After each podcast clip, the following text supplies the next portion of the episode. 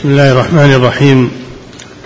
الحمد لله رب العالمين والصلاة والسلام على نبينا محمد وعلى آله وأصحابه أجمعين. أما بعد قال المؤلف رحمه الله تعالى والأدلة على ما عليه سلف الأمة وأئمتها أن الإيمان قول وعمل ونية يزيد بالطاعة وينقص بالمعصية من كتاب الله وسنة رسوله أكثر من أن تحصر. بسم الله الرحمن الرحيم. الحمد لله والصلاة والسلام على رسول الله نبينا محمد وعلى آله وأصحابه أجمعين. الإيمان عند أهل السنة والجماعة قول باللسان واعتقاد بالقلب وعمل بالجوارح يزيد بالطاعة وينقص بالمعصية. هذا تعريف الإيمان. قول باللسان لا بد أن ينطق الإنسان بالشهادتين وبأحكامهما. واعتقاد بالقلب لا بد أن يعتقد بقلبه ما ينطق به لسانه. وعمل بالجوارح. عمل بالجوارح بالأعضاء. فلا يكفي الإيمان بالقلب. لا بد من العمل. قام الصلاة وإيتاء الزكاة وصوم رمضان وحج بيت الله الحرام. وما يتبع ذلك من الأعمال الصالحة. يزيد بالطاعة الإيمان يزيد بالطاعة؟ كل ما ازداد الإنسان من الطاعة زاد إيمانه. وكل ما نقص العمل نقص الإيمان. فلا بد من العمل. الذي يكون مع الاعتقاد بالقلب. يزيد بالطاعة. فاما الذين آمنوا فزادتهم إيمانا وهم يستبشرون. وأما الذين في قلوبهم مرض يعني نفاق زادتهم رجسا إلى رجسهم وماتوا وهم كافرون. لأنهم يقولون بألسنتهم ما لا يعتقدونه في قلوبهم. يزيد بالطاعة وينقص بالمعصية لأن الذي يزيد ينقص. الذي يقبل الزيادة يقبل النقصان. فينقص حتى لا يبقى منه إلا مثقال ذرة أو أقل من ذلك في القلب. يزيد بالطاعة وينقص بالمعصية فالمعاصي تنقص الإيمان.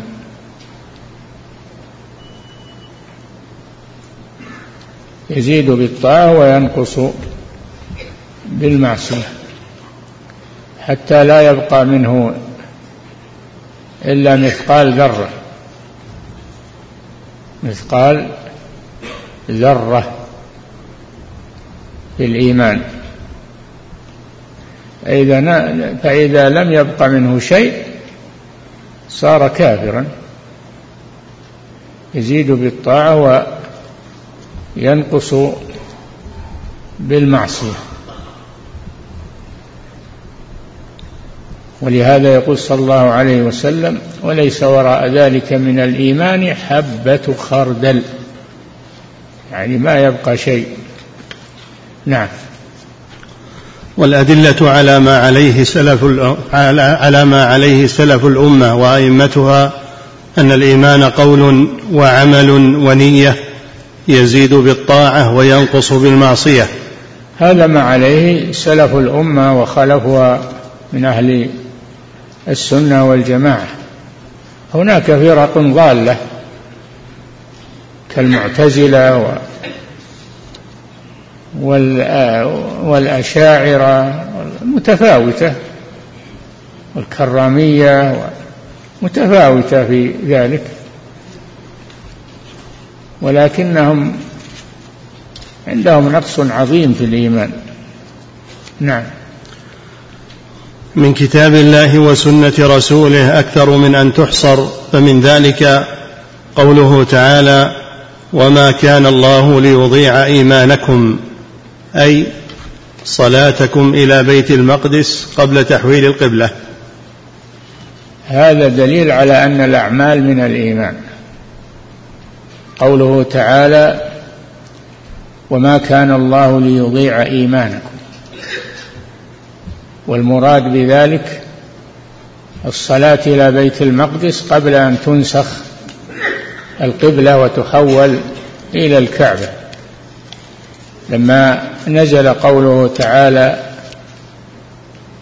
قد نرى تقلب وجهك في السماء فلنولينك قبلة ترضاها فول وجهك شطر المسجد الحرام. تحولت القبلة من توجه إلى بيت المقدس إلى الكعبة المشرفة قبلة إبراهيم عليه الصلاة والسلام. قبلة أبينا إبراهيم عليه الصلاة والسلام. تأسف بعض الصحابة على الذين ماتوا وهم يتوجهون إلى بيت المقدس. الذين ماتوا قبل نسخ القبلة خافوا عليهم. فطمأنهم الله بقوله وما كان الله ليضيع إيمانكم أن الذين ماتوا وهم يتوجهون إلى بيت المقدس قبل نسخ القبلة هم على خير وصلاتهم صحيحة ومقبولة عند الله. لأن الله ما كان ليضيع صلاتهم إلى بيت المقدس بأمر الله ما كان الله ليضيعها ويبطلها بل هي باقية لهم.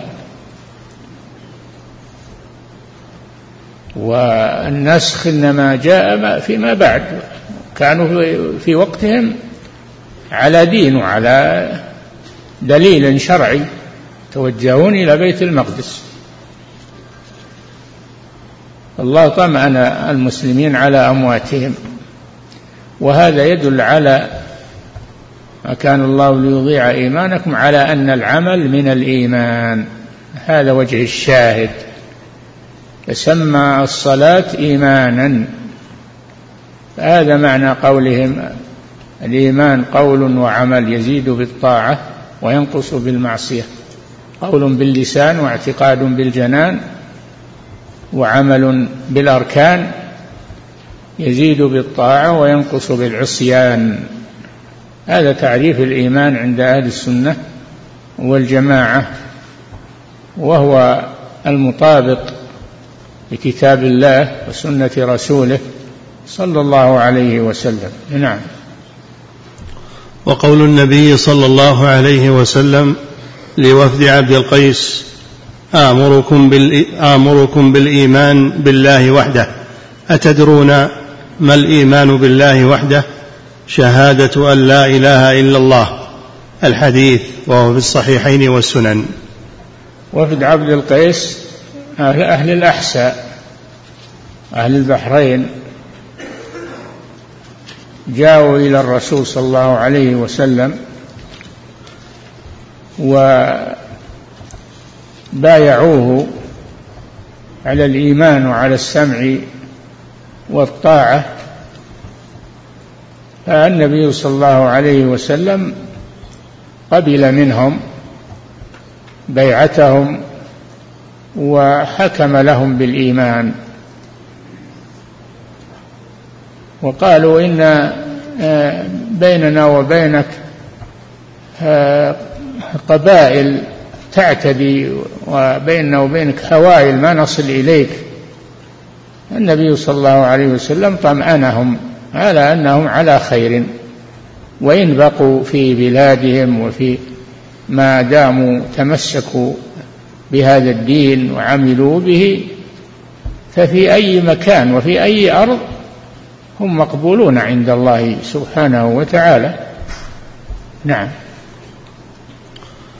وقول النبي صلى الله عليه وسلم لوفد عبد القيس آمركم بالإيمان بالله وحده أتدرون ما الإيمان بالله وحده؟ شهادة أن لا إله إلا الله. هذا قول باللسان نعم. شهادة أن لا إله إلا الله الحديث وهو في الصحيحين والسنن. أي نعم. ذكر لهم الإيمان بالله تدرون ما الإيمان بالله الشهادتان. قام الصلاة وإيتاء الزكاة وصوم رمضان حج بيت الله الحرام لمن استطاع إليه سبيلا. وما يتبع ذلك من الأعمال الصالحة قولية والفعلية والاعتقادية. نعم. والدليل على أن الإيمان يزيد قوله تعالى ويزداد الذين آمنوا إيمانا. ويزداد الذين آمنوا إيمانا. هذا دليل من القرآن على أن الإيمان على أن الإيمان يزيد بالطاعة يزيد بالطاعة وينقص بالمعصية حتى لا يبقى منه إلا حبة خردل وزن حبة خردل من الإيمان. نعم. وقوله تعالى فأما الذين آمنوا فزادتهم إيمانا. وإذا ما أنزلت سورة فمنهم من يقول أيكم زادته هذه إيمانا. فأما الذين آمنوا فزادتهم إيمانا وهم يستبشرون. وأما الذين في قلوبهم مرض يعني نفاق وشك فزادتهم رجسا إلى رجسهم. وماتوا وهم كافرون. نعم. خلافا لمن قال إن الإيمان هو القول وهم المرجئة. المرجئة يقولون الإيمان هو القول باللسان ولو لم يعمل. وهؤلاء هم المرجئة سموا مرجئة لأنهم أخروا الأعمال عن مسمى الإيمان وأرجعوها والإرجاء والتأخير فسموا مرجئة. نعم. ومن قال إن الإيمان هو التصديق كالأشاعرة. ومن قال إن الإيمان هو التصديق بالقلب ولو لم يعمل الإنسان بجوارحه وهم الأشاعرة نسبة إلى أبي الحسن الأشعري ولكنه رحمه الله تراجع عن هذا المذهب وأخذ بمذهب الإمام أحمد رحمه الله وصرح بذلك في كتابه في كتبه أنه تراجع وأنه على معتقد الإمام أحمد بن حنبل. نعم. ومن المعلوم عقل ومن المعلوم عقلا وشرعا أن نية الحق تصديق والعمل به تصديق وقول الحق تصديق. كله تصديق. القول والاعتقاد والعمل كله تصديق. تصديق لكتاب الله سنة رسوله. نعم. فليس مع أهل البدع ما ينافي قول أهل السنة والجماعة ولله الحمد والمنة. نعم. قول أهل السنة والجماعة هو الحق والصواب. وأما غيرهم من الفرق فعندهم حق وباطل وقريب وبعيد. نعم. قال الله تعالى ليس البر أن تولوا وجوهكم قبل المشرق والمغرب ولكن البر من آمن بالله واليوم الآخر والملائكة والكتاب والنبيين وآتى المال على حبه ذوي القربى واليتامى والمساكين وابن السبيل والسائلين وفي الرقاب وأقام الصلاة وآتى الزكاة والموفون بعهدهم إذا عاهدوا والصابرين في البأساء والضراء وحين البأس أولئك الذين صدقوا. أي فيما عملوا به في هذه الآية من الأعمال الظاهرة والباطنة. أولئك الذين صدقوا وأولئك هم المتقون. فالله جل وعلا حكم لهم بالصدق في أقوالهم وأعمالهم واعتقاداتهم لما كانوا على وفق الكتاب والسنة وأن قصدهم ونيتهم خالصة لوجه الله عز وجل. نعم. أولئك الذين صدقوا أي فيما عملوا به في هذه الآية من الأعمال الظاهرة والباطنة. وشاهده في كلام العرب قولهم حملة صادقة. إي نعم. وقد سمى الله تعالى الهوى المخالف لما جاء به الرسول صلى الله عليه وسلم إلها فقال سبحانه أرأيت من اتخذ إلهه هواه؟ نعم لأنهم يتبعون أهواءهم كما تهواه. نفوسهم ولا يتبعون ما أمر الله به أو أمر به رسوله صلى الله عليه وسلم. فهم يدورون مع أهوائهم فهم اتخذوا أهواءهم آلهة من دون الله. نعم. وقد سمى الله تعالى الهوى المخالف لما جاء به الرسول صلى الله عليه وسلم إلها فقال أرأيت من اتخذ إلهه هواه؟ قال بعض المفسرين لا يهوى شيئا إلا ركبه. لا يهوى يعني لا يشتهي شيئا إلا ركبه يعني فعله فهو يتبع هواه. اتخذ إلهه هواه. فما يهواه من الأشياء يأخذ به وما لا يوافق هواه لا يؤمن به ولا يعمل به وإن عمل به لا يخلصه لوجه الله. نعم. قال ابن رجب رحمه الله أما معنى الحديث فهو أن الإنسان لا يكون مؤمنا كامل الإيمان كامل الإيمان الواجب حتى تكون محبته تابعة لما جاء به الرسول صلى الله عليه وسلم من الأوامر والنواهي وغيرها. الإمام الحافظ ابن رجب رحمه الله هو من أئمة أهل السنة وأقواله معروفة ومشهورة وكتبه مقبولة ونافعة ومفيدة. نعم.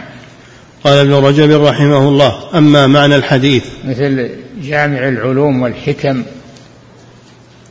كتاب جامع العلوم والحكم هذا كتاب عظيم ومفيد وشامل. نعم. قال ابن رجب رحمه الله أما معنى الحديث فهو أن الإنسان لا يكون مؤمنا كامل الإيمان الواجب حتى تكون محبته تابعة لما جاء به الرسول صلى الله عليه وسلم من الأوامر والنواهي وغيرها.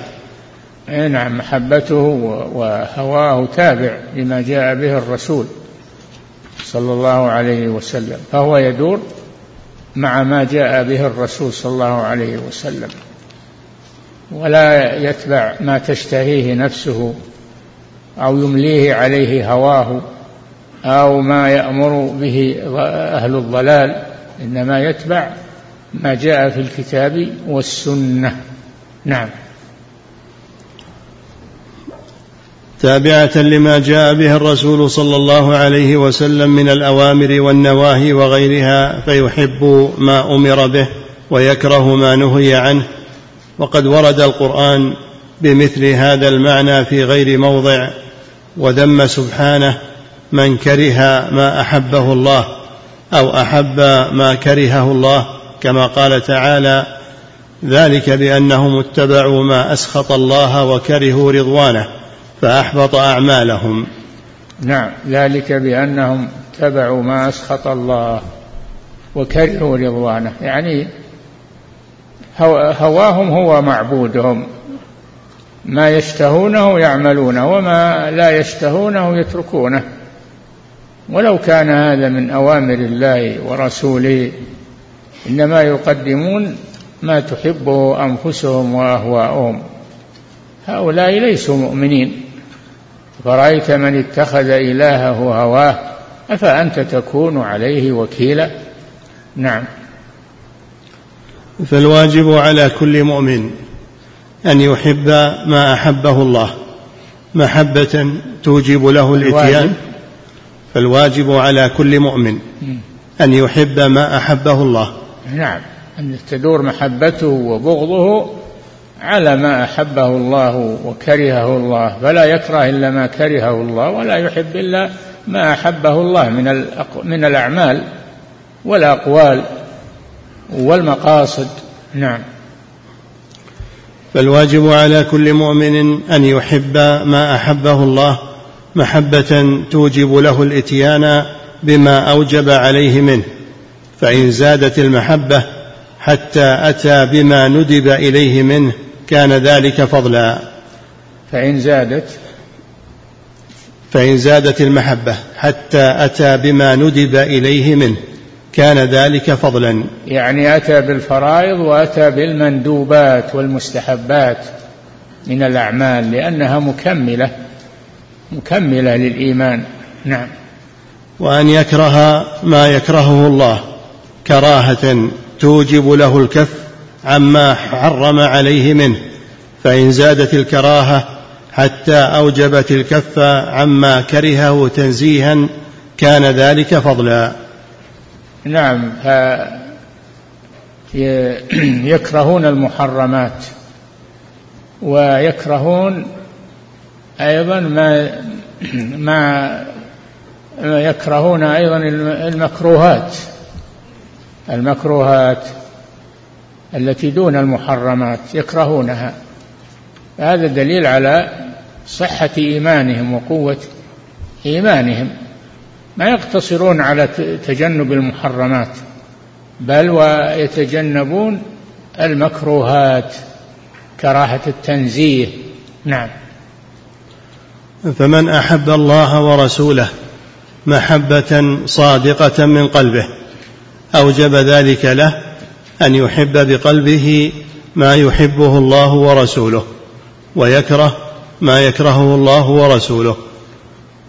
نعم. فيرضى ما يرضى به الله ورسوله ويسخط ما يسخط الله ورسوله ويعمل بجوارحه بمقتضى هذا الحب والبغض. نعم هذا هو الإيمان الصحيح. نعم. فإن عمل بجوارحه شيئا يخالف ذلك بأن ارتكب بعض ما يكرهه الله ورسوله وترك ما يحبه الله ورسوله مع وجوبه والقدرة عليه دل ذلك على نقص محبته الواجبة. نعم فالمعاصي تنقص الإيمان وقد تزيل الإيمان بالكلية. نعم. دل ذلك على نقص محبته الواجبة فعليه أن يتوب من ذلك ويرجع إلى تكميل المحبة الواجبة التي هي ركن العبادة إذا كملت. وهذا من فضل الله أن الإنسان إذا أخطأ وإذا عمل شيئا من المعاصي والمخالفات إن الله فتح له باب التوبة وأمهله فباب التوبة مفتوح. والله يقبل توبة العبد ما لم يغرغر أي ما لم تبلغ روحه الحلقوم. يقبل الله توبته متى تاب ورجع إلى الله سبحانه وتعالى. نعم.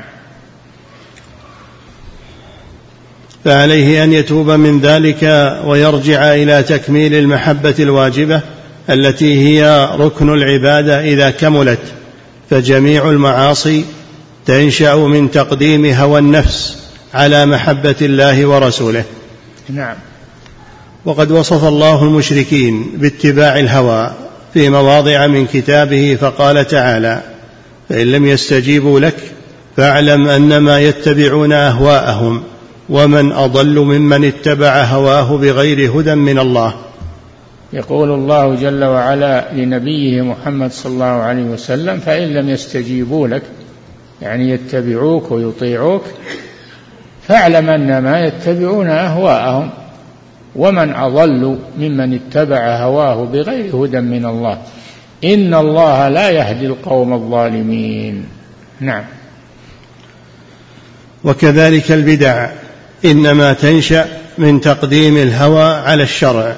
البدع جمع بدعة وهي ما أحدث في الدين مما ليس منه.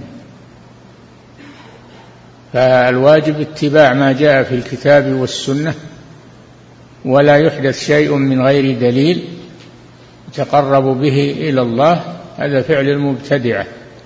قال صلى الله عليه وسلم من أحدث في أمرنا هذا ما ليس منه فهو رد. يعني مردود عليه. مهما أتعب نفسه فيه ما دام أنه لم يشرعه الله ورسوله فإنه مردود. وإن كان قصده التقرب إلى الله لا يتقرب إلى الله إلا بما شرع. ما شرعه الله أو شرعه رسوله صلى الله عليه وسلم. وما خالف ذلك فهو بدعة. وكل بدعة ضلالة. كل ضلالة في النار. نعم. وكذلك البدع إنما تنشأ من تقديم الهوى على الشرع. ولهذا سمي أهلها أهل الأهواء. سمي أهل البدع أهل الأهواء لأنهم يتبعون أهواءهم ولا يتبعون الكتاب والسنة. نعم. وكذلك المعاصي إنما تقع من تقديم الهوى على محبة الله ومحبة ما يحبه الله. فالمعاصي تنقص محبة الله في قلب العبد. كل ما عصى الله نقص حب الله في قلبه. فإذا تاب ورجع تاب الله عليه. نعم. وكذلك حب الأشخاص. الواجب فيه أن يكون تبعا لما جاء به الرسول صلى الله عليه وسلم. يحب في الله. يحب في الله ويبغض في الله. هذا المسلم المؤمن حقا. يحب في الله يحب أهل الخير وأهل الطاعات وأهل السنة والجماعة ويكره العصاة والمبتدعة ويخالفهم إلى ما أمر الله به ورسوله ولا يميل معهم أو أو يحابي معهم. نعم. فيجب على المؤمن محبة من يحبه الله. كذلك مع محبة الله يحب من يحبه الله يحب أهل الإيمان وأهل التوحيد لأنهم إخوانه لأنهم أعوانه لأنهم أمة واحدة وجماعة واحدة فيحب أهل التوحيد وأهل الإيمان وأهل السنة. ويبغض أهل المعاصي وأهل البدع والمحدثات لأنهم عندهم مخالفة لما أمر الله به ورسوله. نعم. فيجب على المؤمن محبة من يحبه الله من الملائكة. وهذا هو الولاء والبراء. هذا هو الولاء والبراء. يوالي من يوالي الله ويبرأ مما تبرأ الله منه من الأشخاص والأعمال. هذا هو المؤمن المطيع لله ورسوله. والآن يحذرون من الولاء والبراء يسمونها الكراهة يسمونها الكراهة. يريدون من الإنسان أن يكون إم معه وأن يقدم ما تهواه نفسه على ما يريده الله سبحانه ويحبه الله. وهذا ينقص من العبودية لله عز وجل. نعم. وقد وقد وقد يناقض العبودية أصلا. نعم. فيجب على المؤمن محبة من يحبه الله من الملائكة والرسل والأنبياء والصديقين والشهداء والصالحين عموما. نعم على درجات. المؤمنين على درجاتهم. من الصديقين ومن دونهم من أهل الإيمان يحبهم ويواليهم بقدر إيمانهم واستقامتهم. نعم. ولهذا كان من علامات وجود وهذا يسمى الحب في الله. الحب في الله والبغض في الله. تحب أهل الإيمان وتواليهم وتبغض أهل المعاصي وتعاديهم. نعم. ولهذا كان من علامات وجود ولهذا كان من علامات وجود حلاوة الإيمان أن يحب المرء. من المؤمنين من يحب محبة خالصة مثل الملائكة والأنبياء والمرسلين ومثل أصحاب رسول الله صلى الله عليه وسلم من المهاجرين والأنصار. وهناك من يحب من من يحب من وجه ويبغض من وجه وهو المؤمن العاصي تحبه من جهة أنه مطيع لله وأنه مؤمن وتبغضه لأنه عنده معاصي ومخالفات. نعم.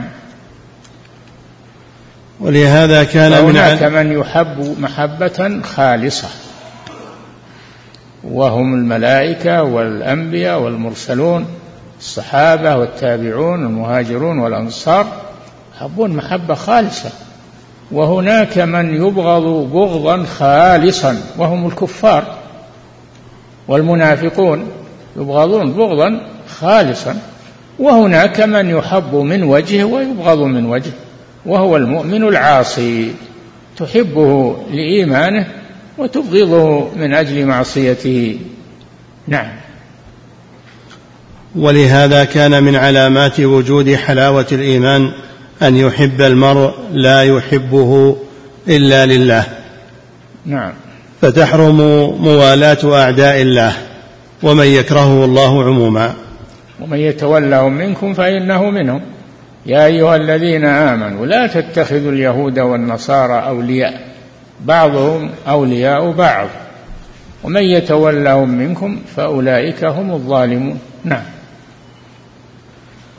وبهذا يكون الدين كله لله وحده.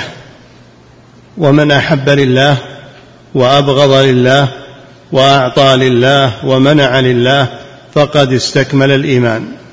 نعم الإيمان هناك إيمان كامل وهناك إيمان ناقص.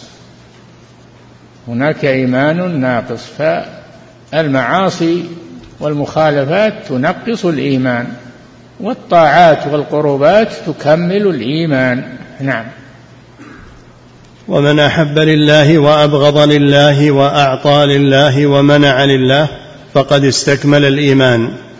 ومن كان حبه وبغضه وعطاؤه ومنعه لهوى نفسه كان ذلك نقصا في إيمانه الواجب فتجب التوبة من ذلك. انتهى ملخصا. كلام ابن رجب. انتهى كلام ابن رجب ملخصا رحمه الله. نعم. ومناسبة الحديث للترجمة بيان الفرق بين أهل الإيمان وأهل النفاق والمعاصي في أقوالهم. مناسبة الحديث. أي حديث؟ لا يؤمن أحدكم حتى يكون هواه تبعا. لما الترجمة الترجمة. الترجمة باب قول الله لم تر إلى الذين يزعمون أنهم آمنوا. بما ألم تر إلى الذين يزعمون أنهم آمنوا. بما أنزل إليك وما أنزل, بما أنزل إليك وما أنزل من قبلك. يريدون أن يتحاكموا إلى الطاغوت. قد أمروا أن يكفروا به. ويريد الشيطان أن يضلهم ضلالا بعيدا. وإذا قيل لهم تعالوا إلى ما أنزل الله وإلى الرسول رأيت المنافقين يصدون عنك صدودا نعم ومناسبة الحديث للترجمة بيان الفرق بين أهل الإيمان وأهل النفاق والمعاصي في أقوالهم وأفعالهم وإراداتهم. نعم. قال المصنف رحمه الله تعالى وقال الشعبي كان بين رجل من المنافقين ورجل من اليهود خصوم. وقال, وقال المصنف رحمه الله وقال الشعبي. نعم. وقال الشعبي كان بين رجل من المنافقين ورجل من اليهود خصومة. فقال اليهودي نتحاكم إلى محمد. عرف أنه لا يأخذ الرشوة. عرف هو يهودي ولكن عرف أن محمد صلى الله عليه وسلم لا يأخذ الرشوة. ولا يغير حكم الله. فقال اليهودي نتحاكم إلى محمد. وقال المنافق نتحاكم إلى عمر بن الخطاب. نتحاكم إلى عمر بن الخطاب. فلما جاءوا إلى عمر ذكروا له القصة قال أهكذا؟ قال نعم. فجرد السيف وقتل المنافق. الذي يقول نتحاكم إلى عمر بن الخطاب ولا نتحاكم إلى رسول الله صلى الله عليه وسلم. عمر بن الخطاب ما يتحاكم إليه ويترك الشرع والكتاب والسنة. نعم. قال الشعبي كان بين رجل من المنافقين ورجل من اليهود خصومة فقال اليهودي نتحاكم إلى محمد عرف أنه لا يأخذ الرشوة. وقال المنافق نتحاكم إلى اليهود لعلمه أنهم يأخذون الرشوة فاتفقا أن ياتيا كاهنا في جهينة فيتحاكما إليه فنزلت ألم تر إلى الذين يزعمون الآية؟ وقيل نزلت في رجلين اختصما فقال خلنا مع الأول. نعم. سم. فقال كان بين رجل من المنافقين ورجل من اليهود خصومة فقال اليهودي نتحاكم إلى محمد عرف أنه لا يأخذ الرشوة وقال المنافق نتحاكم إلى اليهود لعلمه أنهم يأخذون الرشوة. منافق والعياذ بالله يدعي الإيمان ويقول نتحاكم إلى اليهود لعلمه أنهم, يتخ... أنهم يأخذون الرشوة ويغيرون الحكم. فهذا يدعي الإيمان ومع هذا يقول نتحاكم إلى اليهود. واليهودي يقول نتحاكم إلى محمد. نعم. فاتفقا أن يأتيا كاهنا في جهينة فيتح... الكاهن هو الذي يدعي علم الغيب. هو الذي يدعي علم الغيب. هذا هو الكاهن. نعم. فاتفقا أن يأتيا كاهنا في جهينة فيتحاكما إليه فنزلت. ألم تر إلى الذين يزعمون الآية؟ يزعم المنافقون يزعمون أنهم والزعم أكذب الحديث فهم يدعون أنهم مؤمنون وليسوا مؤمنين حقا. نعم. وقيل نزلت في رجلين اختصما فقال أحدهما نترافع إلى النبي صلى الله عليه وسلم وقال الآخر إلى كعب بن الأشرف ثم ترافع إلى عمر بن الخطاب. نعم. كعب بن الأشرف زعيم اليهود من زعماء اليهود. نعم. ثم ترافع إلى عمر بن الخطاب رضي الله عنه فذكر له أحدهما القصة فقال للذي لم يرضى برسول الله صلى الله عليه وسلم أكذلك؟ قال نعم. فضربه بالسيف فقتله. ضربه عمر بالسيف فقتله لأنه لا يريد التحاكم إلى رسول الله صلى الله عليه وسلم. وإنما يريد التحاكم إلى اليهود. نعم. قال المؤلف رحمه الله قوله وقال الشعبي هو عامر ابن شراحيل الشعبي يعني تعريف الشعبي من هو؟ هو. هو عامر ابن شراحيل الكوفي عالم أهل زمانه وكان حافظا علامة ذا فنون كان يقول ما كتبت سوداء في بيضاء. علم بالتلقي وما كان يكتب. علم بالتلقي وما كان يكتب في الأوراق. نعم. الشعبي الشعبي رحمه الله إمام جليل من التابعين. نعم. وأدرك خلقا من الصحابة وعاش بضعا وثمانين سنة قاله الذهبي. نعم.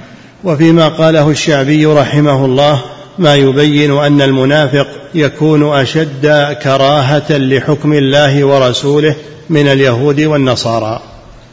نعم منافق. اليهود والنصارى عندهم اعتراف بما أنزل على محمد صلى الله عليه وسلم والمنافق ينكر هذا ينكر ما أنزل على محمد. فاليهود والنصارى خير من المنافق. نعم. وفيما قاله الشعبي رحمه الله ما يبين أن المنافق يكون أشد كراهة لحكم الله ورسوله من اليهود والنصارى ويكون أشد عداوة منهم لأهل الإيمان كما هو الواقع في هذه الأزمنة وقبلها. كما هو الوعي يقول الشارح رحمه الله الرحمن بن حسن كما هو الواقع في هذه الأزمنة يعني في زمان الشيخ عبد الرحمن بن حسن. نعم. كما هو الواقع في هذه الأزمنة وقبلها من إعانة العدو على المسلمين وحرصهم على إطفاء نور الإسلام والإيمان. أهل النفاق أو المنافقون نعم. ومن تدبر ما في التاريخ وما وقع منهم من الوقائع عرف أن هذا حال المنافقين قديما وحديثا. وقد حذر الله نبيه صلى الله عليه وسلم من طاعتهم والقرب منهم وحضه على جهادهم في مواضع من كتابه. قال تعالى يا أيها النبي جاهد الكفار والمنافقين واغلظ عليهم ومأواهم جهنم وبئس المصير. نعم. وفي قصة عمر رضي الله عنه وقتله المنافق الذي طلب التحاكم إلى كعب بن الأشرف اليهودي دليل على قتل من أظهر الكفر والنفاق. نعم لأن الذي طلب التحاكم إلى كعب بن الأشرف اليهودي ترك التحاكم إلى إلى محمد صلى الله عليه وسلم. هذا مع أنه يدعي الإيمان يدعي الإيمان. فالذي يكره حكم الله ورسوله يعتبر كافرا. نعم. ذلك بأنهم كرهوا ما أنزل الله فأحبط أعمالهم. نعم. وفي قصة عمر وقتله المنافق الذي طلب التحاكم إلى كعب بن الأشرف اليهودي دليل على قتل من أظهر الكفر والنفاق. نعم. وكان كعب بن الأشرف هذا شديد العداوة للنبي صلى الله عليه وسلم والأذى له وإظهار عداوته. فانتقض به عهده وحل به قتله. نعم. روى مسلم في صحيحه عن عمرو. سمعت جابرا يقول قال رسول الله صلى الله عليه وسلم من لكعب بن الأشرف فإنه قد آذى الله ورسوله. قال محمد بن مسلمة يا رسول الله أتحب أن أقتله؟ قال نعم. قال أذن لي فالأق... قال أذن لي فلأقل قال قل. فأتاه فقال له وذكر ما بينهم وقال إن هذا الرجل قد أراد صدقة وقد عنانا. فلما سمعه قال وأيضا والله لتملنه. قال إن هذا الرجل يعني محمد صلى الله عليه وسلم قال إن هذا الرجل قد أراد صدقة وقد عنانا. فلما سمعه قال وأيضا والله لتملنه قال إنا قد اتبعناه الآن ونكره أن ندعه حتى ننظر إلى أي شيء يصير أمره. قال وقد أردت أن تسلفني سلفا. قال فما ترهنني؟ قال ما تريده. قال ترهنني نساءكم. قال أنت أجمل العرب أنا انرهنك نساءنا؟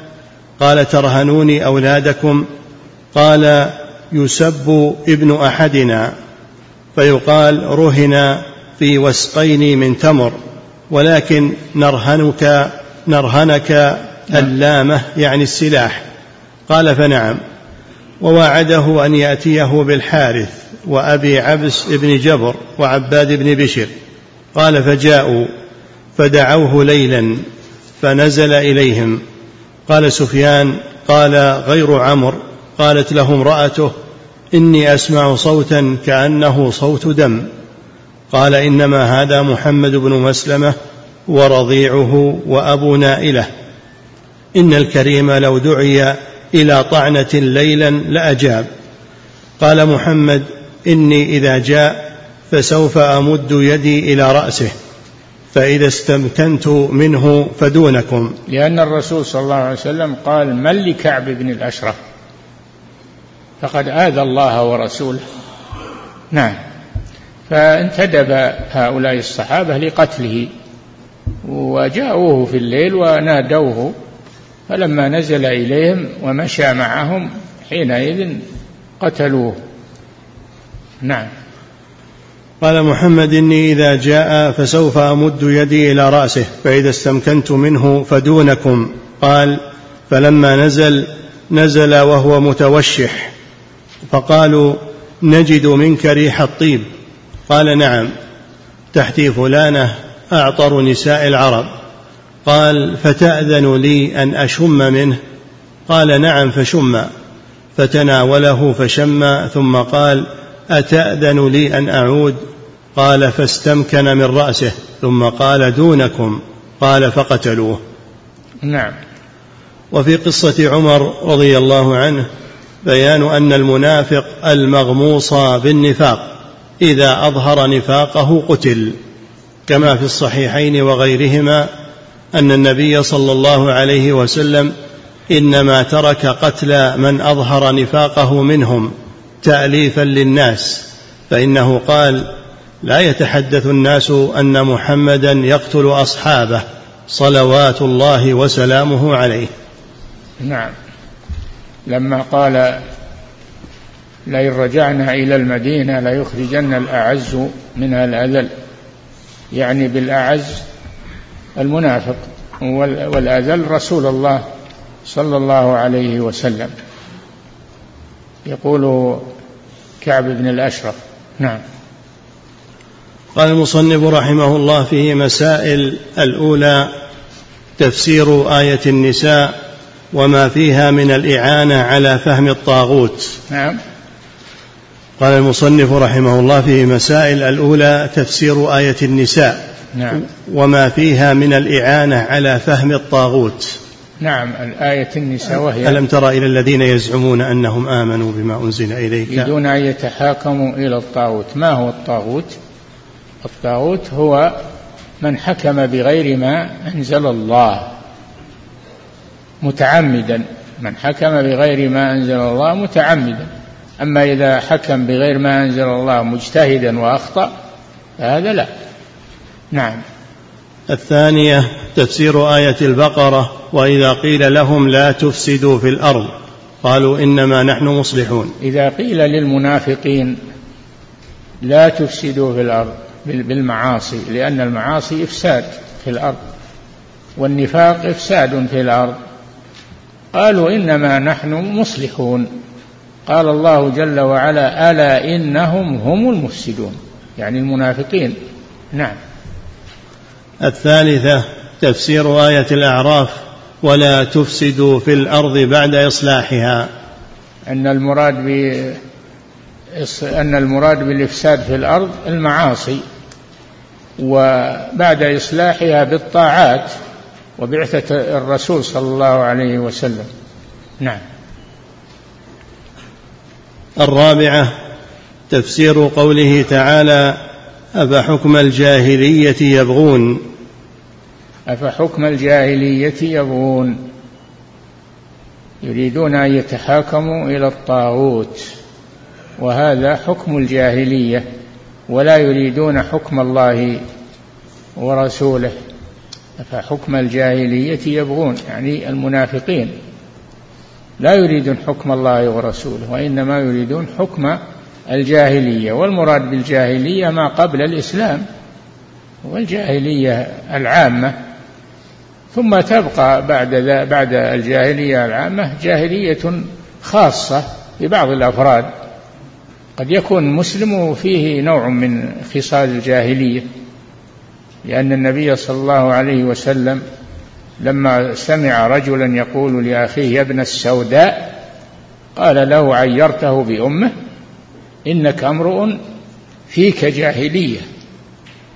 إنك امرؤ فيك جاهلية فدل على أنه يبقى من الجاهلية ومن صفات الجاهلية في بعض الناس في بعض المسلمين فتجب التوبة من ذلك. نعم. الخامسة ما قاله الشعبي رحمه الله في سبب نزول الآية الأولى. وهو كان بين رجل من المنافقين ورجل من اليهود خصومة. أي نعم فأراد اليهودي أن يتحاكموا إلى الرسول وأراد المنافق أن يتحاكموا إلى كعب بن الأشرف وهو يدعي الإيمان. نعم. السادسة تفسير الإيمان الصادق والكاذب. نعم تفسير الإيمان الصادق وهو العمل. العمل بطاعة الله ورسوله وترك معصية الله ورسوله. نعم. السابعة قصة عمر رضي الله عنه مع المنافق. قصة عمر رضي الله عنه مع المنافق. مع المنافق. الذي قال نتحاكم إلى عمر. واليهودي يقول نتحاكم إلى رسول الله. نعم. الثامنة كون الإيمان لا يحصل لأحد حتى يكون هواه تبعا لما جاء به الرسول صلى الله عليه وسلم.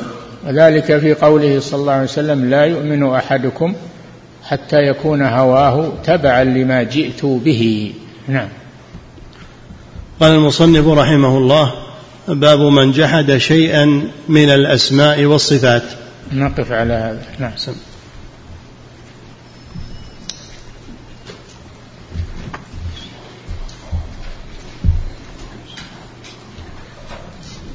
يكون هذا آخر درس في هذا العام إن شاء الله فإلى العام القادم بإذن الله. نعم.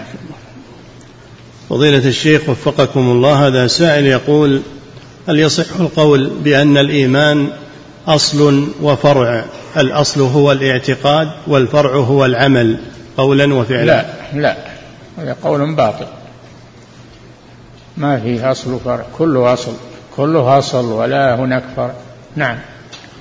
فضيلة الشيخ وفقكم الله هذا سائل يقول إذا أظهر المرء بعض خصال النفاق العملي هل يجوز تسميته بمنافق عملي؟ سمى منافق ولا تقل عملي ولا تقل اعتقادي قل منافق خلاص يكفي. نعم. فضيلة الشيخ وفقكم الله هذا سائل يقول هناك من يقول بأن العمل شرط كمال للإيمان ويحتج بحديث البطاقة. يقول ما الجواب عن استدلالهم؟ هذا ما يفهم حديث البطاقة. حديث البطاقة إنسان شهد أن لا إله إلا الله وأن محمد رسول الله ثم مات ولم يتمكن من العمل. هذا يغفر له ويقبل منه لأنه لم يتمكن من العمل. أسلم ولم يتمكن من العمل. أما الذي ترك العمل وهو يتمكن منه فهذا لا يعذر. نعم. فضيلة الشيخ وفقكم الله هذا سائل يقول هل يجوز أن أسمي ابني باسم عبد القرآن؟ لا. لا يعبد إلا لله عز وجل. عبد الله عبد العزيز عبد الكريم. نعم. فضيلة الشيخ وفقكم الله هذا سائل يقول ما قول أهل السنة والجماعة في تارك الصلاة سواء كان تهاونا وكسلا أو كان جاحدا؟ الجاحد كافر وأما المتهاون والكسلان فيجب عليه التوبة إلى الله والمحافظة على صلاته. نعم. فضيلة الشيخ وفقكم الله هذا سائل يقول بعض الناس في هذا العصر يقولون أهم شيء أن يكون القلب سليما وإن لم آت بالطاعات في الظاهر. يقول أيضا يقولون قد يكون المصلون أسوأ من الذين لا يصلون. يقول ما حكم مثل هذه الأقوال؟ وهل يقال بأنهم مرجئة؟ هذا كلام باطل. حتى المرجئة ما تقول هذا القول. هذا لا يقوله إلا جاهل وإلا إنسان ليس في قلبه إيمان. نعم. فضيلة الشيخ وفقكم الله هذا السائل يقول هل المداومة على صلاة الجنازة في المساجد التي يصلى عليها فيها هل يعد من الأعمال الصالحة التي تزيد الإيمان؟ نعم. شهود الجنازة والصلاة عليها والمشي معها وتشييعها إلى أن تدفن هذا من أعمال الإيمان. نعم. فضيلة الشيخ وفقكم الله هذا السائل يقول أحيانا سائل من خارج هذه البلاد يقول أحيانا أكون في الطريق ويكون وقت الصلاة قد دخل. ولا أجد مسجدا غير مسجد للصوفية ولا أعرف حال الإمام بعينه. سؤاله هل يجوز لي أن أترك صلاة الجماعة بسبب أن يا أخي إذا رأيت الناس يصلون صل معهم. صل معهم ولا يكون عندك نيات هذولا كذا وذولا كذا. ما داموا يصلون صل. الناس إذا أحسنوا أحسن معهم. كما قال عثمان رضي الله عنه إذا أحسن الناس فأحسن معهم. وإذا أساءوا تجنب إساءتهم. نعم. فضيلة الشيخ وفقكم الله هذا السائل يقول هل يجوز الحلف برحمة الله عز وجل؟ يحلف بالله بالموصوف لا بالصفة يحلف بالله عز وجل. نعم.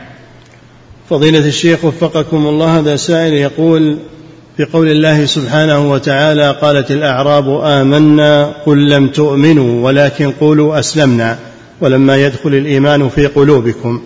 يقول ما معنى أو ما تفسير هذه الآية؟ معناها أن الأعراب الأعراب عندهم جهل معروف. أهل البادية قالوا آمنا ادعوا الإيمان وهم حديث عهد بالإسلام. قولوا أسلمنا. أسلمنا. الإسلام أول شيء ثم بعده فوقه الإيمان ثم فوق الإيمان الإحسان. فالإيمان درجات. الإيمان وأولا الإيمان بالله عز وجل ثم الإحسان. نعم. فضيلة الشيخ وفقكم الله. الأعراب آمنا أولا الإسلام ثم الإيمان ثم الإحسان. ثلاث درجات. الإسلام ثم الإيمان ثم الإحسان. فلا الأعراب ادعوا درجة لم يصلوا إليها ولكن الله بشرهم بقوله ولما يدخل الإيمان في قلوبكم. لما ولما تفيد أنه سيدخل فيما بعد. نعم. فضيلة الشيخ وفقكم الله هذا سائل يقول هل يجوز لداع أن يدعو بهذا الدعاء؟ اللهم ارزقني إيمانا كإيمان أبي بكر وعمر رضي الله عنهما. لا قل اللهم ارزقني الإيمان الصادق ولا تعلقه بإيمان أحد. نعم. فضيلة الشيخ وفقكم الله هذا سائل يقول وهل أحد يبلغ إيمان أبي بكر؟ ما أحد يبلغ إيمان أبي بكر رضي الله عنه. أبو بكر الصديق من الصديقين بعد الأنبياء. نعم. فضيلة الشيخ وفقكم الله هذا سائل يقول يقرأ بعض طلبة العلم المبتدئين نعم. يقرأ بعض طلبة العلم المبتدئين في شبهات الإلحاد والرد عليها ويقولون هذه الشبهات منتشرة فأقرأ عنها حتى لا أقع فيها وأبصر إخواني بخطرها. هل فعلهم هذا صحيح؟ إيش يقول؟ يقرأ بعض طلبة العلم المبتدئين. يقرؤون في شبهات الإلحاد والرد عليها. لا ما يصلح هذا. ما يصلح هذا. ما بلغوا هذه الدرجة. هذا ولا تو مبتدئين يتعلمون أولا. نعم. فضيلة الشيخ وفقكم الله. هذا سائل يقول هل يجب على المسلم أن يحذر من أهل البدع وأن يبين بدعهم؟ نعم يحذر من البدع. أنه يعين؟ فلان مبتدع أو فلان؟ لا بدون تعيين. يحذر من البدع وأهل البدع عموما. نعم. فضيلة الشيخ وفقكم الله هذا سائل يقول سائل من خارج هذه البلاد يقول يدعي بعض الناس في بلدنا أنهم يحبون الرسول صلى الله عليه وسلم أكثر من حبهم لله. هل هذا القول جائز؟ لا والعياذ بالله هذا غلو. يحبون الرسول أكثر من محبة الله هذا غلو والعياذ بالله. نعم. فضيلة الشيخ وفقكم الله هذا سائل يقول الفرق الضالة والمبتدعة. كالصوفية وغيرهم. هل يبغضون بغضا خالصا؟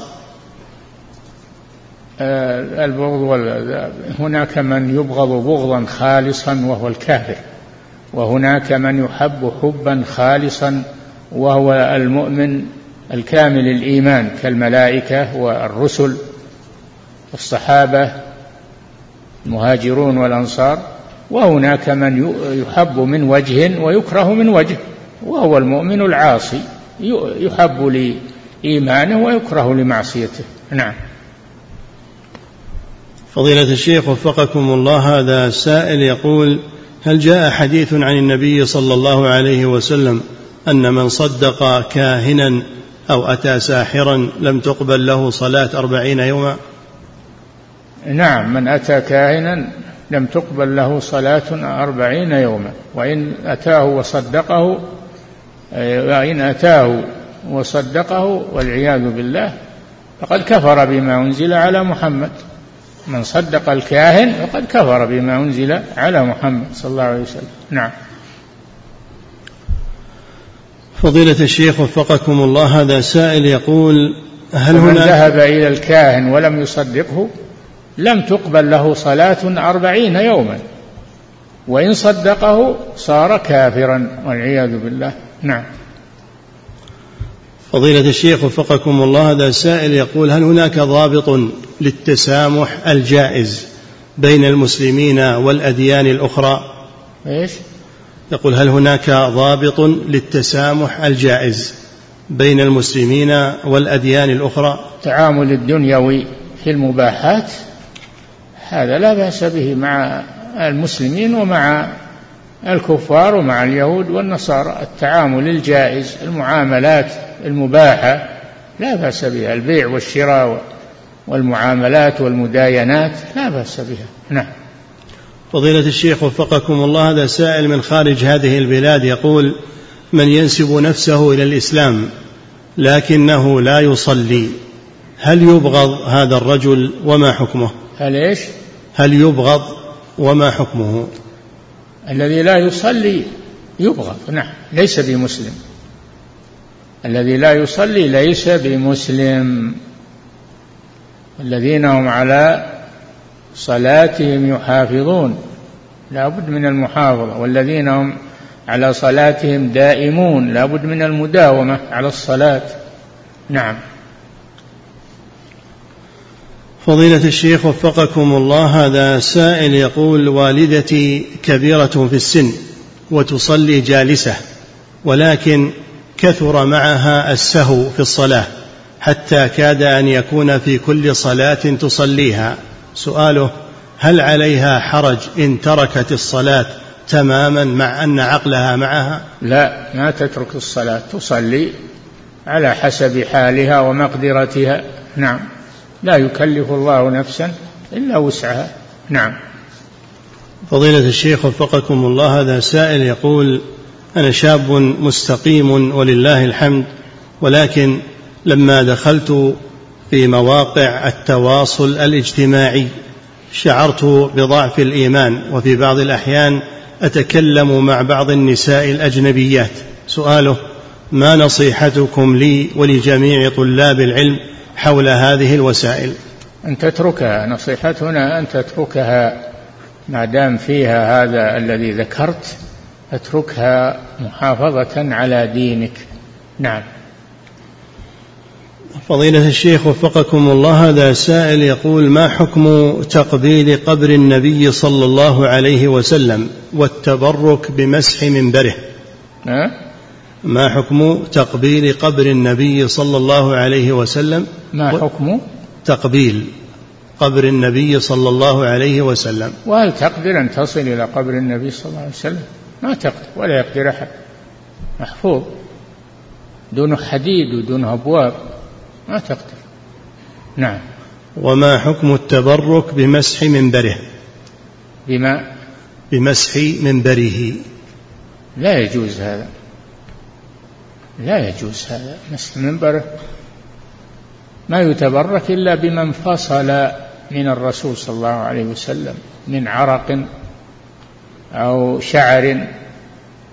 من فصل من جسمه الشريف تبرك به ولكن ما فيها الآن شيء من ما انفصل عن الرسول صلى الله عليه وسلم. والمنبر ليس منفصلا عن الرسول صلى الله عليه وسلم ولا هو المنبر الذي كان يخطب عليه. غير كم مرة نعم. لكن هو مكان المكان هو مكان منبر الرسول صلى الله عليه وسلم. نعم. فضيلة الشيخ وفقكم الله هذا سائل يقول إنسان يقوم كل ليلة بسورة البقرة يقرأها كاملة وقد اعتاد على ذلك. هل في ذلك من بأس؟ لا هذا طيب. الله يعيننا وإياه ويتقبل منه. نعم.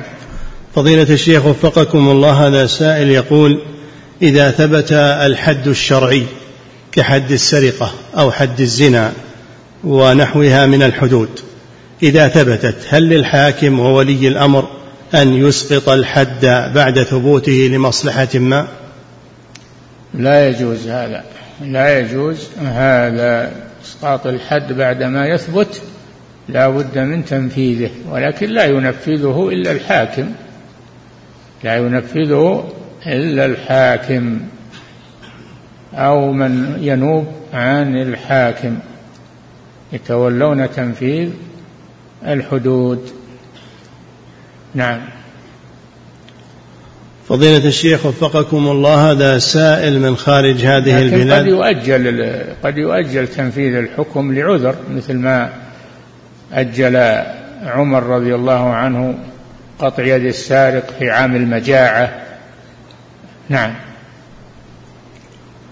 فضيلة الشيخ وفقكم الله هذا سائل من خارج هذه البلاد يقول المسلمون في بلادنا يعدون من الأقليات ومع ذلك فإن أكثر المسلمين في بلدي على فكر الصوفية وقد منعنا هناك من تدريس كتب الشيخ محمد بن عبد الوهاب ومن تدريس كتبكم.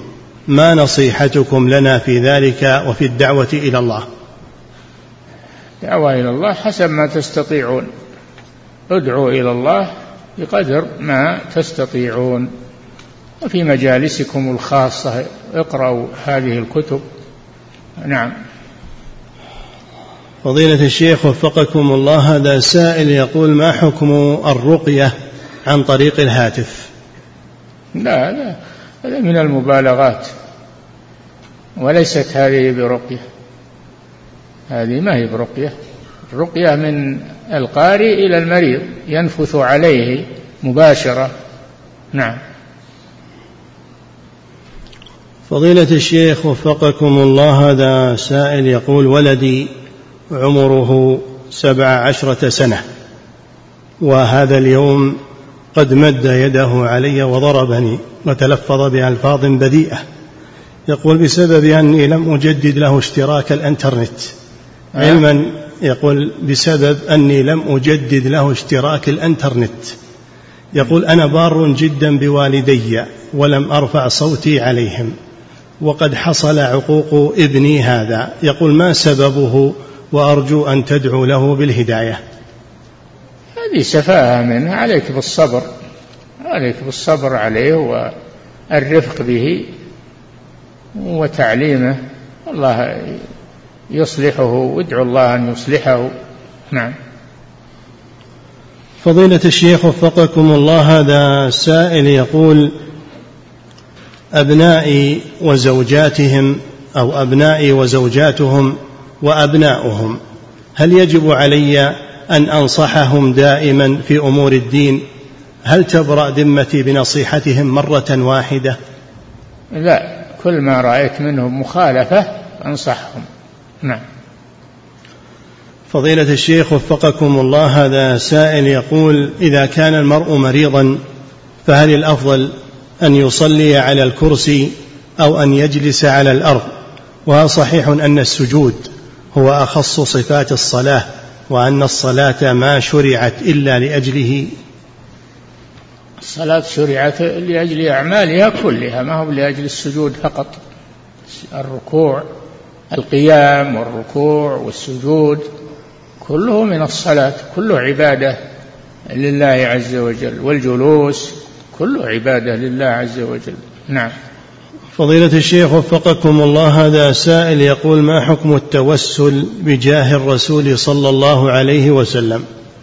لا يجوز هذا. التوسل بجاه الرسول هذا لا يجوز لأنه غلو وسيلة إلى الشرك. نعم. لكن التوسل باتباع الرسول. ربنا آمنا بما أنزلت واتبعنا الرسول. اكتبنا مع الشاهدين. توسل باتباع الرسول. لا بجاه الرسول. نعم. فضيلة الشيخ وفقكم الله هذا سائل يقول بعض الذين يأتون إلى الأضرحة يقولون إننا إذا أتينا إلى الضريح استجيب الدعاء. يقول كيف نجيب عن هذه الشبهة؟ هذا استدراج والعياذ بالله. هذا استدراج. لا يجوز الاحتجاج بهذا. ما هو حصول المقصود؟ ما هو بدليل على الجواز. حصول المقصود قد يكون استدراج من الله ولا هو دليل على جواز هذا الشيء. نعم. فضيلة الشيخ وفقكم الله هذا سائل يقول ما حكم من يعمل ساعات إضافية بعد العمل وهو غير مقصر في عمله الأصلي؟ علما أن صاحب العمل الأصلي يمنعه من ذلك. هو كفيله إذا كان كفيله فلا يجوز له أن يخالفه. نعم. فضيلة الشيخ وفقكم الله هذا سائل يقول في قوله سبحانه وتعالى يا أيها الذين آمنوا إن جاءكم فاسق بنبأ فتبينوا الآية. هل كل نبأ يجب التبين فيه؟ فاسق. يقول الله جل وعلا إن جاءكم فاسق إذا كان الذي جاء بالنبأ فاسق فلا بد من التثبت أن تصيبوا قوما بجهالة فتصبحوا على ما فعلتم نادمين. نعم.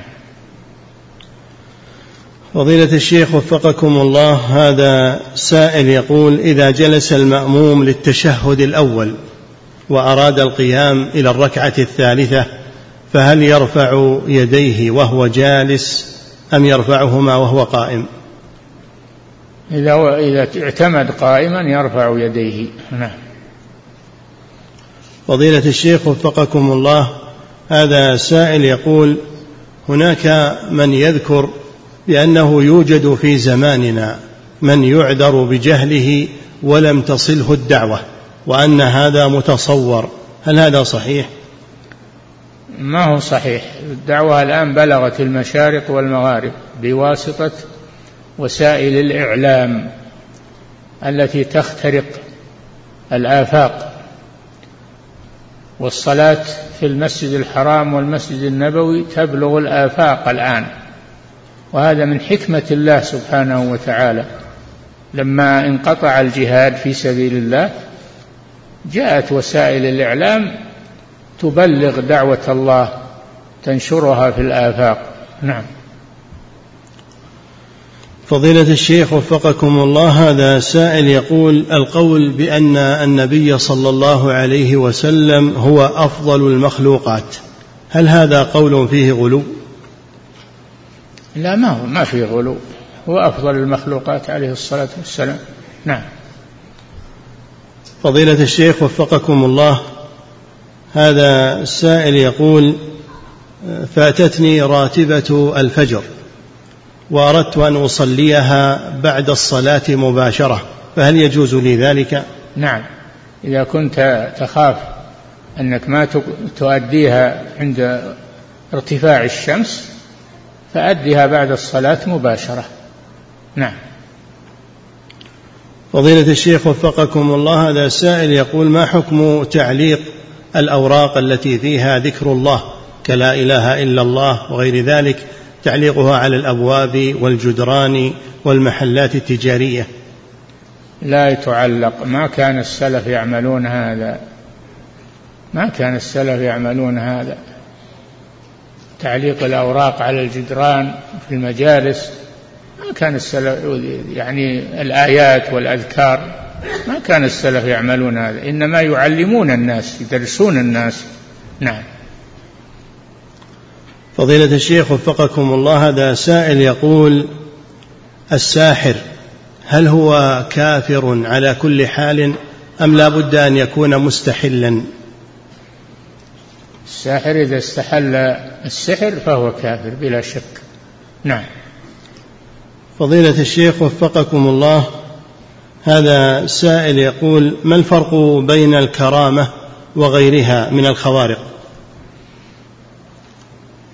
الخوارق إن جاءت على يد على يد نبي فهي معجزة وإن جاءت على يد ولي فهي فهي من الكرامات كرامة وإن جاءت على يد كافر فهي عمل شيطاني. نعم. انتهى وفقك الله. الله تعالى أعلم وصلى الله وسلم على نبينا محمد.